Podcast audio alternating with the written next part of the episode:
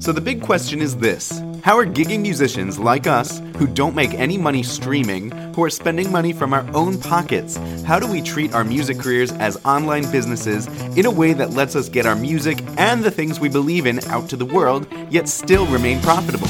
That is the question, and this podcast will give you the answer. My name is Jared Judge, and welcome to the Gigging Musician Podcast. Hey guys, Jared Judge here from the Gigging Musician Podcast. Today I wanted to chat a little bit about persistence. So, it's a quote by Calvin Coolidge, and I'm going to pull it up here because it's a really awesome quote. Nothing in the world can take the place of persistence. Talent will not. Nothing is more common than unsuccessful men with talent. Genius will not. Unrewarded genius is almost a proverb.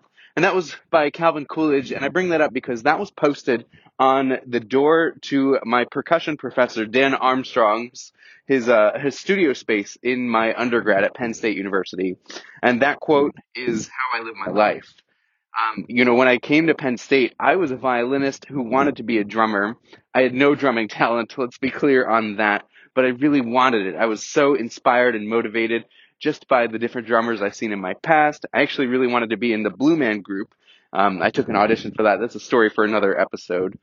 But um, this quote, persistence, was actually how I got into the percussion studio at Penn State and how I've made music my living now.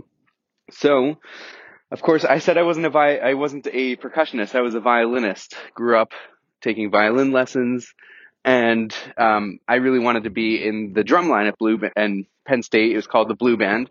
Very competitive drum line. Most of the members were actually uh, drum corps, you know, students who would go on tour every summer and work up their drumming chops to the very highest level. Auditions were cutthroat and intense, multiple days worth of auditions.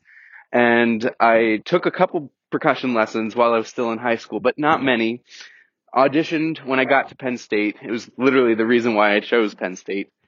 Got cut from auditions very early on. Did not make it. Uh, it was a struggle. I, um, I was very disappointed. I was like, well, what am I doing with my life? I was undecided as a major. I knew I loved music. It had to be a part of my life. So I, again, took some more auditions to be in the percussion ensemble and the uh, wind ensemble. And just like clockwork, I got rejected from those auditions too. It's very frustrating, very disappointing. I was like, well, should I uh, skip all the music and just take some more French classes or film classes or become an electrical engineer? I had no idea what to do. But I came across that quote and I took that quote to heart and I said to Dan Armstrong, he was my percussion professor, who I still hadn't made into a studio yet. I said, what do I do? And he said, you have to work hard, be persistent, read that quote on my door, and come back to me at the end of the year and we'll audition for the studio. Took that to heart, took his advice, and I showed up. I did the work. I persisted. I went to the practice room every day. I learned the etudes and rudiments, the very basics, the foundations of percussion. I took my classes seriously. I took some music classes. Um, some of my favorite classes were like music technology, and that's again another story for another time. But I persisted. I really did well academically because I persisted so hard. And then little by little, that persistence started to pay off. So the very next marching band season, I auditioned again. And the thing that changed this time was because I persisted, I secured myself a spot in the marching band. It was an incredible feeling getting to march in front of, you know, over a hundred thousand fans in that stadium because I persisted through it. I got accepted to the percussion studio as a major. I didn't know what I wanted to be when I grew up, but I knew I had to be in that studio and persistence got me there. I made it into some of the middle level ensembles, um, the bands in Penn State, and eventually persisted to the highest level band at Penn State. I actually also auditioned on violin for their orchestra, despite the fact that I was now a percussion major. Persisted through that and actually got a spot in the first violin section. And then I kept persisting even after I graduated college, got myself a career as a music teacher, and now my persistence is what I teach other musicians how to do and persist with the knowledge that they gained either in music school or not, just in their lives as musicians. Uh, persistence is really going to get you far in life. It's gotten me very far. I love what I do, and I would not be here without persistence. And I especially appreciate and want to give thanks to my percussion professor, Dan Armstrong, for teaching me that valuable lesson of persistence. So if you like this episode, please leave me a comment. Make sure to hit that like button and share if this resonated with you.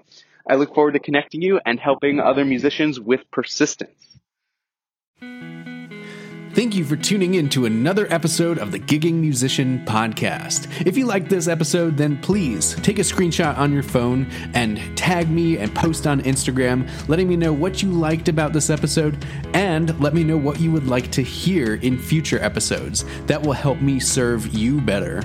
Also, I would love to invite you to my upcoming five day full time music challenge. Just give me five short days and I will show you a step by step plan to make real consistent income with your music. It's totally free and you can register on fulltimemusicchallenge.com. That's full time, one word, no dash in between, fulltimemusicchallenge.com. Thanks again, and I hope to see you in my next challenge.